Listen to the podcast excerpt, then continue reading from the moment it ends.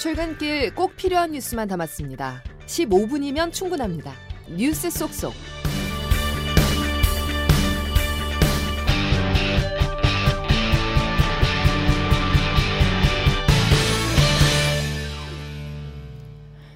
여러분 안녕하십니까? 12월 15일 금요일 CBS 아침 뉴스 김은영입니다. 북한이 지난달 군사 정찰 위성 발사에 이어 연내에 대륙간 탄도미사일을 쏠 가능성이 있다고 김태효 국가안보실 1차장이 밝혔습니다. 워싱턴에서 최철 특파원의 보도입니다. 제2차 한미 핵협의그룹 회의차 미국을 방문한 김태효 국가안보실 1차장은 북한이 연내에 대륙간 탄도미사일을 쏠 수 있다고 말했습니다. 그 탄도미사일의 길이가 짧건 길건 어쨌든 거기에다가 핵을 실으면 그것이 우리에 대한 핵 위협과 핵 공격이 되는 것이기 때문에 지금 12월에도 북한의 ICBM 발사 가능성이 있다고 생각합니다. 김 차장은 북한의 핵 공격을 미리 막고 그럼에도 북한이 오판을 한다면 이걸 어떻게 초기에 제압하느냐가 확장 억제의 핵심이라고 설명했습니다. 앞서 한미일 3국은 연내에 북한의 탄도미사일 발사 정보를 실시간으로 공유하는 체계를 본격 가동키로 한 바 있습니다. 이에 북한은 미국 주도하에 이런 행위는 북한을 선제 타격하기 위한 군사적 망동이라며 유일한 방도는 미국을 힘으로 제압하는 것뿐이라고 말했습니다. 이에 따라 일각에서는 북한이 3국 간 군사안보 협력을 빌미로 무력 도발을 벌일 수 있다는 관측이 제기되기도 했습니다.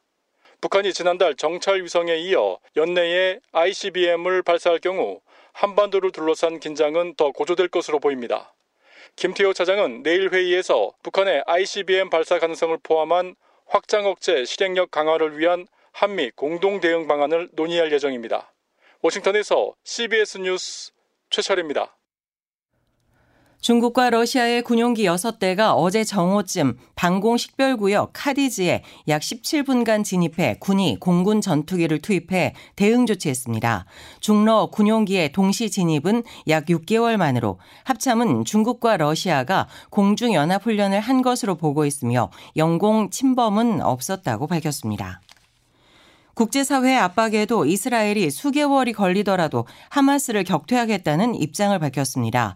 가자 지구에서는 전염병 대유행으로 어린이들이 대규모로 숨질 것이라는 경고가 나왔습니다. 최인수 기자입니다.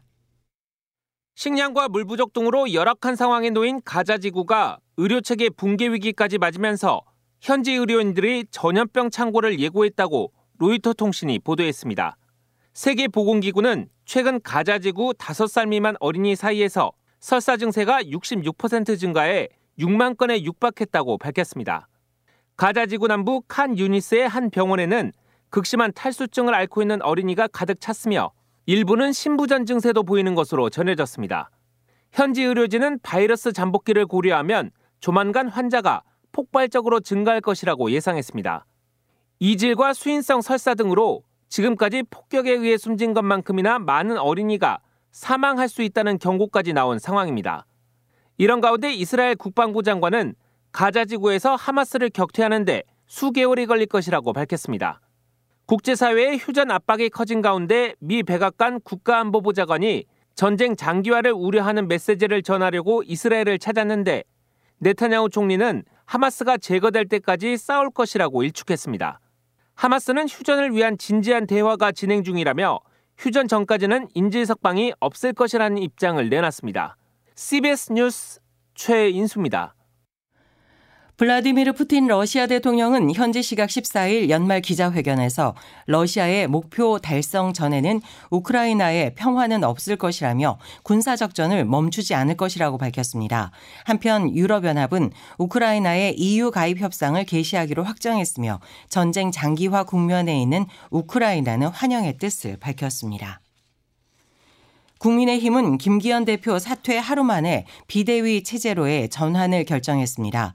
더불어민주당에서는 비명계 의원들을 중심으로 비대위 체제로의 전환을 주장하는 목소리가 나왔습니다. 정치권 상황을 조태임 기자가 정리했습니다. 국민의힘은 어제 3선 이상 중진 의원 연석회의와 최고위원회의를 연달아 열어 비대위 체제로 직행하는 안건을 통과시켰습니다. 이르면 다음 주 비대위원장 후보를 추천하고 비대위는 12월 중 꾸리기로 했습니다. 윤재호 권한대행입니다. 공감을 얻을 수 있는 분, 총선 승리라는 지상 과제를 달성하는데 실력을 갖춘 분, 물색을 이제 관심은 누가 비대위원장이 될 것이냐입니다. 이뉴한 혁신위원장을 비대위원장으로 하고 한동훈, 원희룡 장관 등을 선거대책위원장으로 세우는 안이나 김한길 국민통합위원장 등이 언급되고 있습니다. 의원들 사이에서는 김기현 대표 사퇴를 계기로 주도권을 당으로 갖고 와야 한다는 주장이 힘을 받으면서 나경원 전 의원도 거론됩니다. 더불어민주당도 상황이 복잡하긴 마찬가지. 여당발 혁신 바람에 민주당에서도 비대위 체제로 가야 한다는 주장이 나왔습니다.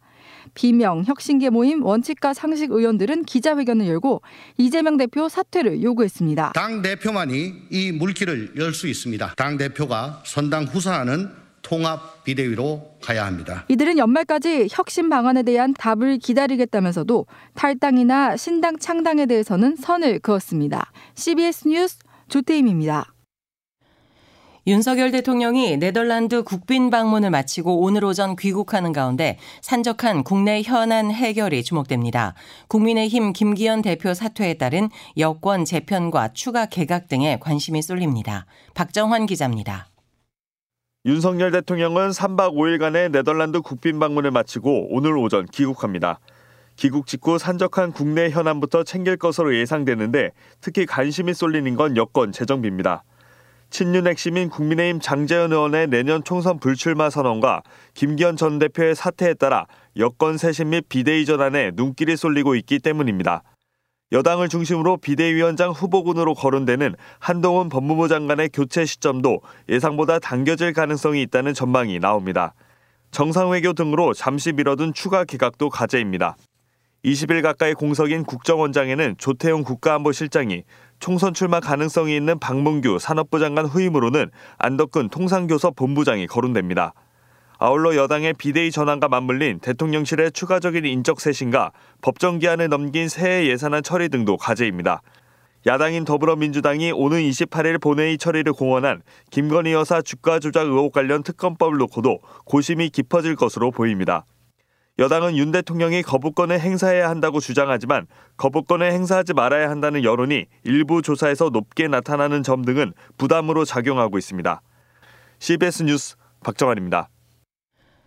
윤석열 대통령 명예훼손 사건을 수사하는 검찰이 오늘로 전담팀을 꾸린 지 100일이 됐습니다.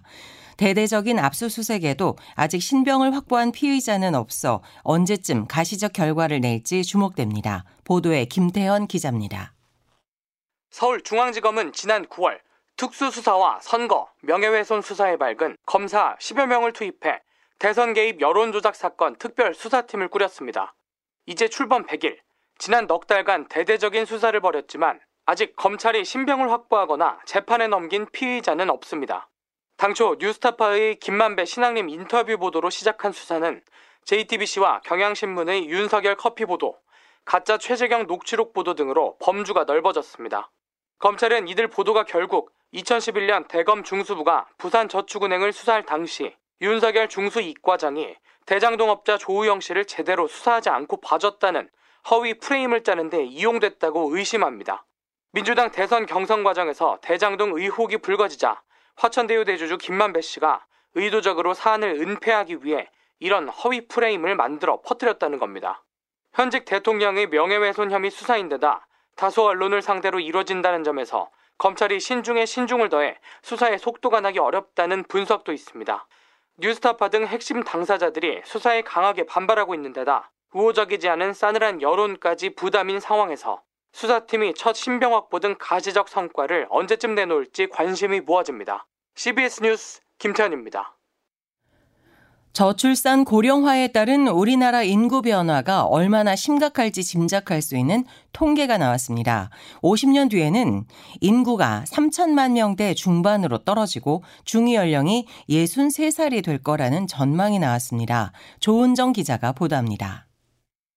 통계청의 장래 인구 추계에 따르면 우리나라 인구는 현재 5,100만 대에서 50년 뒤인 2072년에 3,600만 대로 쪼그라들 예정입니다. 최악의 경우에는 3천만 명을 겨우 넘길 것이라는 시나리오도 있습니다. 출생아 수는 지난해 25만 명에서 50년 뒤 16만 명까지 떨어질 것으로 예상됐습니다. 15세에서 64세까지의 생산 연령 인구도 빠르게 감소해 지난해 3,600만 명에서 2072년에는 1,600만 명대 수준으로 떨어집니다. 전체 인구를 한 줄로 세웠을 때 가운데 나이, 즉 중위 연령은 50년 뒤에는 63살이 넘습니다. 노인들의 나라가 된다는 뜻으로 청년 인구도 현재 1000만 명 턱걸이에서 절반 이하인 450만 명 수준으로 줄어듭니다. 현재의 인구 피라미드는 중간이 두터운 항아리형이지만 60세 이상이 두터워지는 역삼각형 구조로 아주 빠르게 변화하고 있습니다. 한국이 저출산 문제에 답을 찾지 못하고 이대로 간다면 50년 뒤에는 OECD 국가들 중에 가장 늙고 생산 연령 인구가 가장 적은 최악의 국가가 되는 것이 불가피합니다. CBS 뉴스 조은정입니다. 층간 소음에 앙심을 품고 이웃집에서 강한 보복 소음을 냈다면 처벌받을 수 있다는 대법원의 첫 판단이 나왔습니다. 지속 반복적으로 위협을 줬다면 스토킹에 해당한다는 건데요. 박희원 기자입니다. 2021년 6월 경남 김해의 한 빌라에 입주한 A씨는 위층에서 울리는 층간소음과 생활소음에 불편을 느끼기 시작했습니다. 이에 윗집에 보복성 소음을 내기로 결심하고 새벽 2시부터 3시 사이 둔기로 벽을 치거나 게임을 하면서 고함을 질렀습니다. 스피커를 이용해 찬송가를 크게 틀기도 했습니다. 재판에 넘겨진 A씨는 1, 2심에서 모두 징역 8개월에 집행유예 2년을 선고받았습니다. A씨가 상대방에게 불안감이나 공포심을 일으키기에 충분한 행위를 반복적으로 한 사실이 인정된다며 이를 스토킹 범죄에 해당한다고 판단한 겁니다. 대법원의 판단도 같았습니다. 대법원은 A씨의 행위에 대해 층간소음 해결을 위한 사회통념상 합리적 범위에 해당하지 않는다면서 상대방에게 불안감과 공포감을 일으키기에 충분한 행위로 스토킹 범죄에 해당한다고 설명했습니다. 이웃 간에 일부러 계속해서 소음을 일으켜 상대방에게 불안감이나 공포심을 갖도록 한다면 스토킹 범죄가 된다는 기준을 처음 제시한 겁니다. CBS 뉴스 박희원입니다.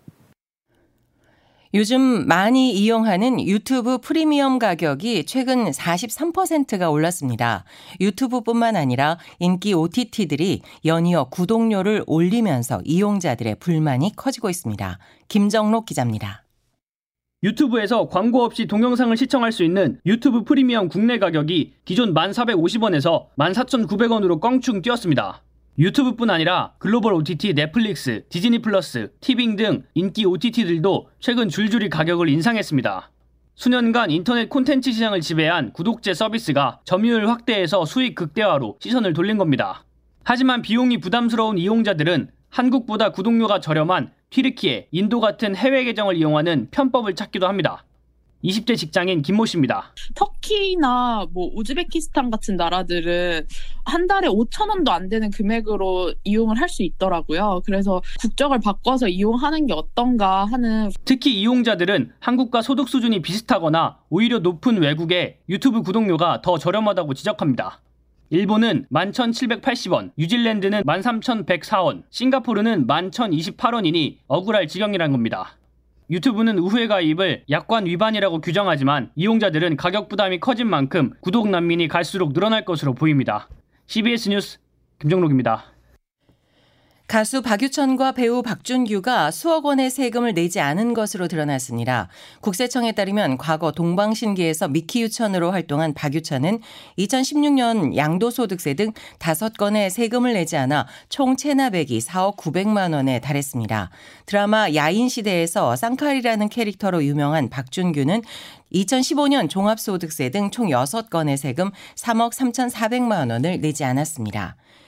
체중 과다나 미달을 이유로 현역 입대 대상에서 제외되는 기준이 축소됩니다. 국방부는 체질량 지수에 따른 현역 판정 기준의 하한을 낮추고 상한을 올리는 내용의 병역 판정 규칙 개정안을 입법 예고했다고 밝혔습니다.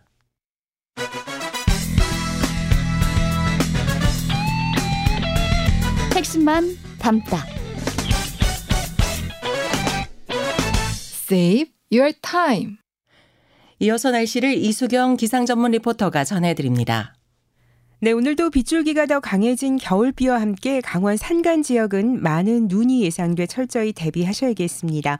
어제부터 내린 비로 전국에 20에서 60mm 정도의 강수량을 기록하고 있는데요. 강원 북부와 강원 중부 산간에는 대설특보도 내려져 있는 상태입니다. 내일 오전까지 비나 눈이 더 이어지면서 교통안전에 주의를 하셔야겠는데요. 대부분 지역은 오늘 10에서 40mm 정도의 비가 더 내리겠고 강원 영동과 충청, 전 전라북도와 경상도 지역 많은 곳은 최고 60mm 안팎의 비가 예상됩니다. 한편 강원 중북부 산간을 중심으로는 앞으로도 10에서 30cm 안팎의 많은 눈이 더 내리겠고 그 밖에 강원도에는 1에서 7cm까지의 눈이 예상됩니다. 오늘 어제보다 기온이 낮지만 큰 추위가 없겠는데요. 하지만 내일부터 찬바람과 함께 기온이 영하로 떨어지겠습니다. 이어서 모레 17일부터는 중부지방의 경우 영하 10도를 밑도는 올겨울 가장 강력한 한파가 찾아오겠습니다. 현재 서울 기온 5.4도입니다. 날씨였습니다. 이상으로 CBS 아침 뉴스를 마칩니다. 함께 해 주셔서 감사합니다.